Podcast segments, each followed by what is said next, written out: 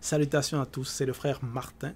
Et aujourd'hui, par la manifestation de la grâce de l'Oba, par son verbe, il était permis que je puisse donner une exhortation dans Bible. Il est, comme il est mentionné dans Bible, dans Essombe, chapitre 54, au verset 11, il est dit, mais exhortez-vous les uns les autres chaque jour, virgule, aussi longtemps qu'on peut dire aujourd'hui. Donc, pour cela, nous allons aller dans Mundanganda, qui est connu sous le nom de Jacques dans les Bibles actuelles classiques, mais son vrai nom c'est Muna Nganda. Donc, euh, c'était un apôtre de Jokisabe, donc du vrai Christ.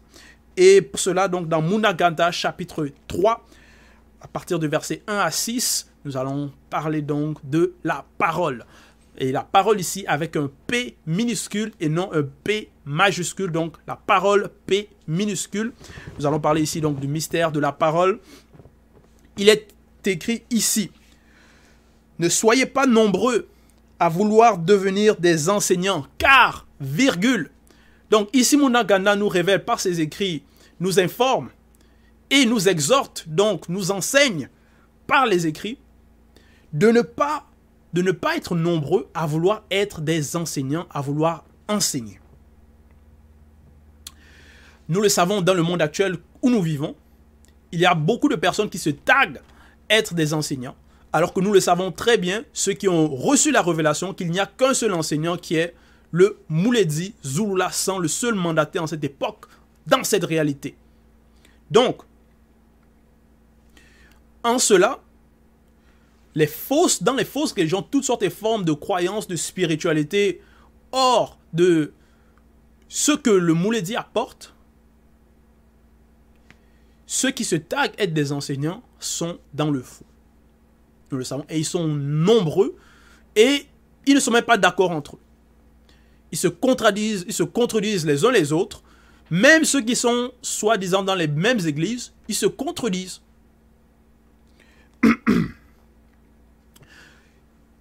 Dans la suite, il est dit donc, après, il est dit, vous le savez, virgule, mes frères et sœurs, virgule. Donc Munagana s'adresse à une communauté, s'adresse donc à des personnes qu'il considère comme ses frères et ses sœurs. Donc ce sont des personnes qui acceptent les enseignements du Verbe, le message qu'avait apporté Jokisabe et le message qu'apporte le deuxième en cette époque.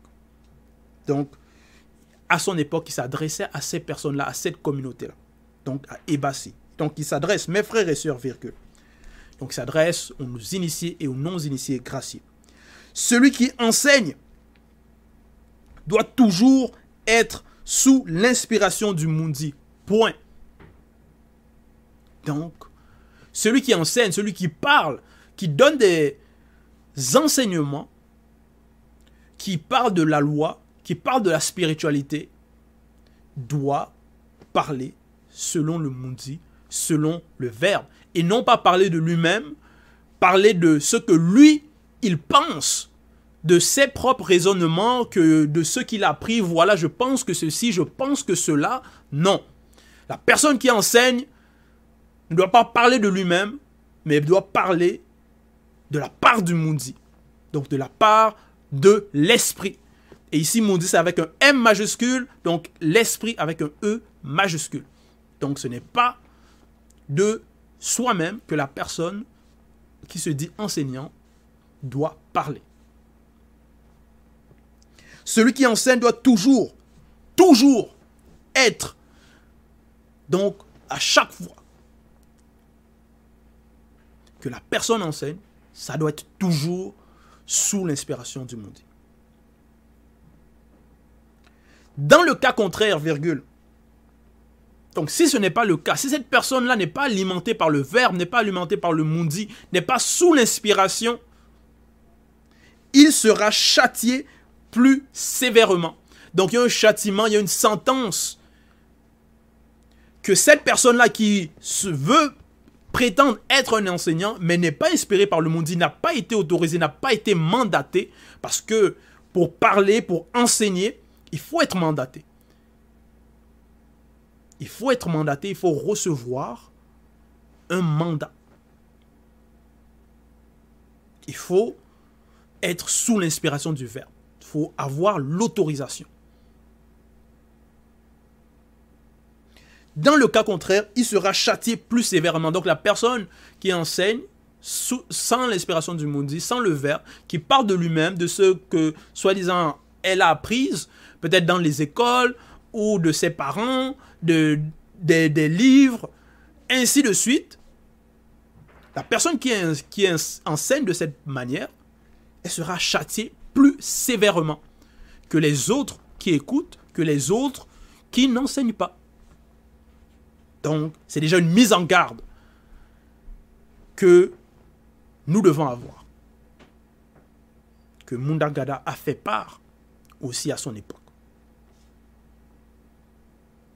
Verset 2. Plusieurs virgules. Donc, plusieurs. Parce que nous le savons, comme je l'ai mentionné, il y a plusieurs faux enseignants, plusieurs fausses églises, plusieurs fausses assemblées, plusieurs fausses personnes qui ont reçu des fausses révélations, des fausses visions et qui se mettent à ouvrir des églises, parler, à se mettre devant, devant leur caméra et de eux-mêmes commencent à donner des enseignements. Qui les a donné l'autorisation Qui les a mandatés Qui les a donné la permission? De quel droit se permettent-ils cela? Virgule. Plusieurs virgules. En effet, commettre des écarts. Point. Donc Munagana, il révèle, il donne, il écrit que plusieurs commettent des écarts. Ce n'est pas pour rien que ce n'est pas tout le monde qui doit enseigner. Parce que si ce n'est pas sous l'inspiration du Mundi, il va avoir des écarts, il va avoir des anomalies, il va avoir la fausse doctrine qui va s'insérer. Donc, les lois et les ordonnances pures, comme dans le cas Tambale, les personnes qui vont venir d'eux-mêmes vont falsifier cela, vont rajouter leurs idées, leurs propos, ce qu'ils pensent, en cela, ils vont bafouer les lois, ils vont bafouer les préceptes et la sainte doctrine. Ils vont rajouter eux-mêmes et donc, donc s'égarer, apporter la confusion. Et en cela, donc, ils commettent les écarts. Et ce n'est pas bien de commettre des écarts. Donc, lorsqu'on parle, celui qui est sous l'inspiration commet pas d'écart. L'enseignement est clair, est selon la droiture, selon la vérité, parce qu'il ne parle pas de lui-même. Si quelqu'un ne commet pas d'écart quand il parle, virgule, donc si quelqu'un ne commet pas d'écart quand il parle, donc ne se trompe pas, ne donne pas de faux enseignements, ne donne pas de, des fausses ne vient pas de fausses conclusions. Donc, ne commet pas d'écart. C'est un homme parfait, virgule. Donc, s'il n'y a pas d'erreur, il n'y a pas de contradiction, c'est un homme parfait, virgule. Capable de maîtriser son corps tout entier. Donc, par la parole, que l'homme va utiliser, s'il n'y a pas d'écart dedans, s'il n'y a pas d'anomalie, s'il n'y a pas de, d'erreur, de contradiction, si la personne est en mesure de maîtriser ce qui sort de lui, et cette personne est alimentée par le mundi, en cela, c'est un homme parfait, capable de maîtriser son corps. Verset 3. Si nous mettons un frein dans la bouche des chevaux pour qu'ils nous obéissent. Virgule. Munda Ganda, il prend l'exemple dans le visible des personnes qui mettent des freins dans les chevaux, dans la bouche des chevaux, pour diriger les chevaux, pour contrôler les chevaux.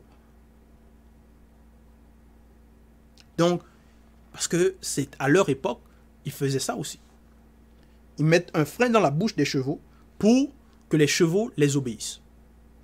Nous dirigeons aussi leur corps tout entier. Donc par cet instrument dans la bouche des chevaux, ils sont en mesure de diriger les chevaux, le corps tout entier des chevaux, donc de l'animal tout entier, de leur contrôler, de freiner, de changer de direction, ainsi de suite.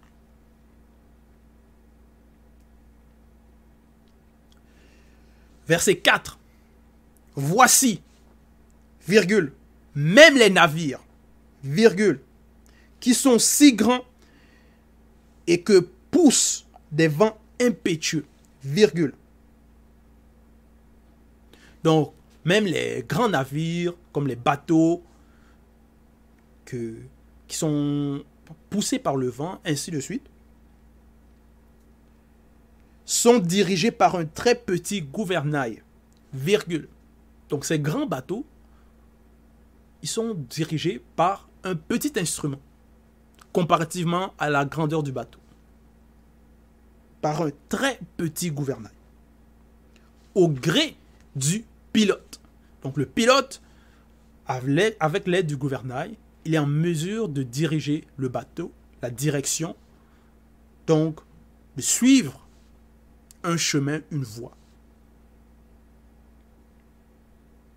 Verset 5. Il en va de même pour la parole qui sort de l'homme. Deux points. Donc c'est similaire. Puisqu'il prend l'exemple par rapport aux chevaux et par rapport aux navires pour donner des images, des exemples. Ce qu'il parlait. Et pour qu'on puisse visualiser cela. Il en va de même pour la parole qui sort de l'homme. Deux points. Elle est insignifiante si elle n'est pas inspirée par le Mundi.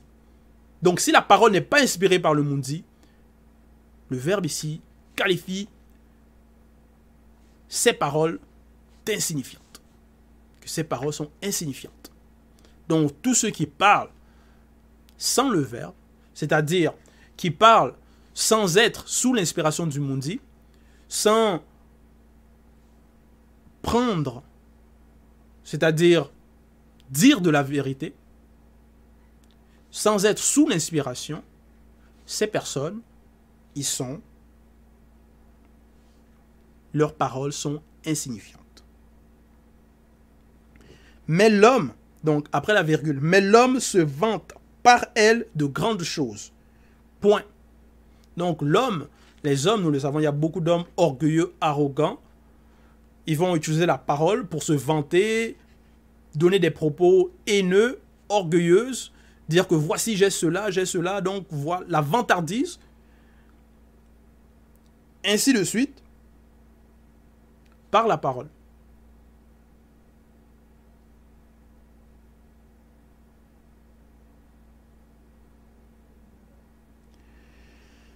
Ne suffit-il pas, donc après le point, ne suffit-il pas d'un petit feu pour incendier une vaste forêt? Point d'interrogation. Donc, lorsqu'il y a un incendie, un immense incendie dans la forêt, d'abord, parfois ça commence quelque part. Un petit feu, ensuite ça se propage, ça se répand. Et toute une forêt, tout un, grand, une grande région peut être détruite. Et c'est de même aussi par la parole. Par la parole de l'homme, les hommes peuvent calomnier, peuvent répandre leurs mauvais propos sur plusieurs, dans plusieurs personnes, donc affecter plusieurs personnes et donc avoir de l'influence par leurs paroles, influencer les gens, changer, changer des lois, ainsi de suite. Et donc ils sont en mesure de corrompre, apporter du désordre par leurs paroles. Quand ces personnes-là ne sont pas mandatées, ne sont pas alimentées par le mundi, ne sont pas sous l'inspiration et qu'ils veulent prétendre enseigner. Donc, leur mensonge va se propager et il va avoir beaucoup de dégâts. Verset 6. Eh bien, virgule, la parole est pareille à un feu. Point. Compare la parole à un feu. Elle est issue. Donc ici, maintenant, on va entrer dans le mystère de la parole même. D'où est-ce que ça provient? Elle est issue de la manifestation de la pensée de l'homme et elle le souille tout entier. Point. Donc c'est là, c'est de là que ça vient. Ça vient de la manifestation de la pensée de l'homme. Ça vient de la pensée, ça vient de l'intérieur. Pour que ça sorte audiblement maintenant par la suite.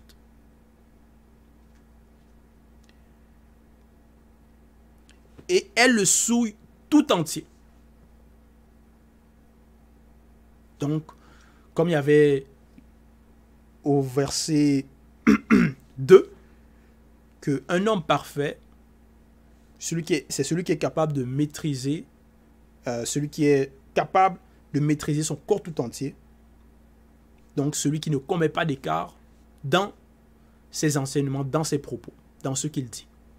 C'est celui-là, un homme parfait, capable de maîtriser son corps tout entier.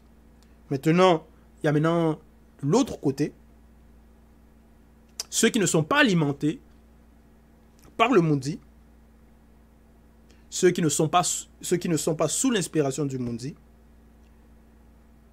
il est dit ici que leurs paroles maintenant souillent tout leur corps.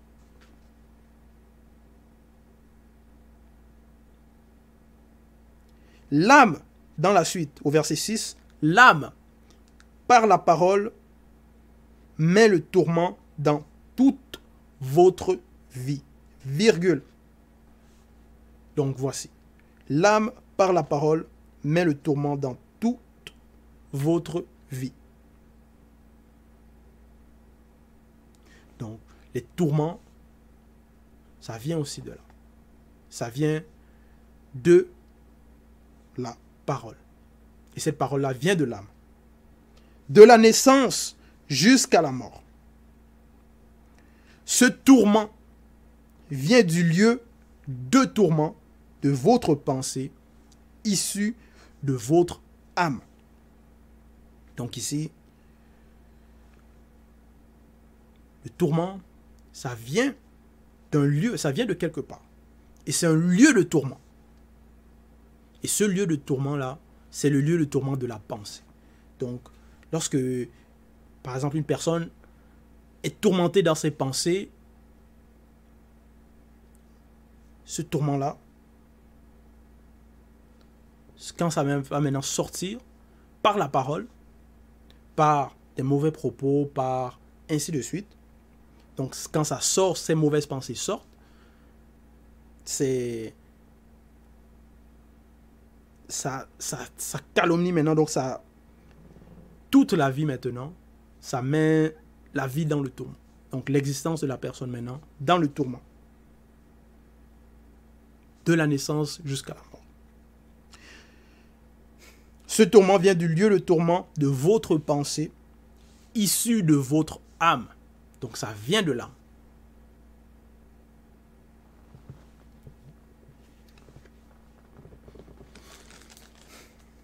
Donc c'est d'où ça provient, le tourment, et aussi par rapport à la parole.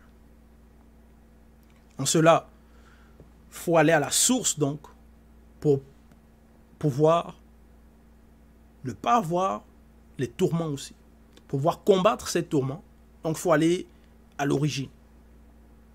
Et comme ça vient de la pensée, ces tourments-là, de la pensée, et ces pensées-là viennent de l'âme, ben, il faut aller donc travailler sur l'âme, transcender les consciences. Et c'est par le verbe, c'est par les enseignements que nous recevons du Moulidi que on transcende nos consciences, on voit les choses d'une autre manière on voit la réalité différemment. On conçoit les choses différemment. Et ça, ça affecte nos pensées maintenant. Puisque notre âme est changée, transcende de conscience, ça va affecter aussi les pensées. Et quand nous, quand changeons maintenant nos pensées, par donc les enseignements que nous recevons, par le verbe donc, les paroles aussi qui vont sortir de nos bouches vont aussi changer. Et si les paroles de nos bouches, nous les, quand ils vont changer, donc nous les contrôlons aussi, nous les maîtrisons et nous nous, assurons qu'ils sont droits, conformes à ce aux enseignements que nous recevons, donc au Verbe. En cela,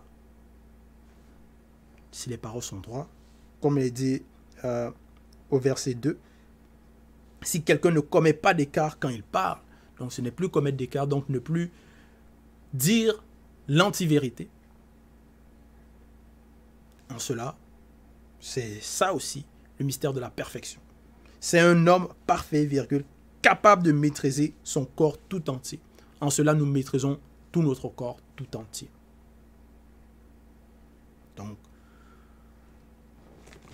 c'était l'exhortation sur la parole. Toute gloire et tout honneur à l'Oba, seul créateur unique et véritable.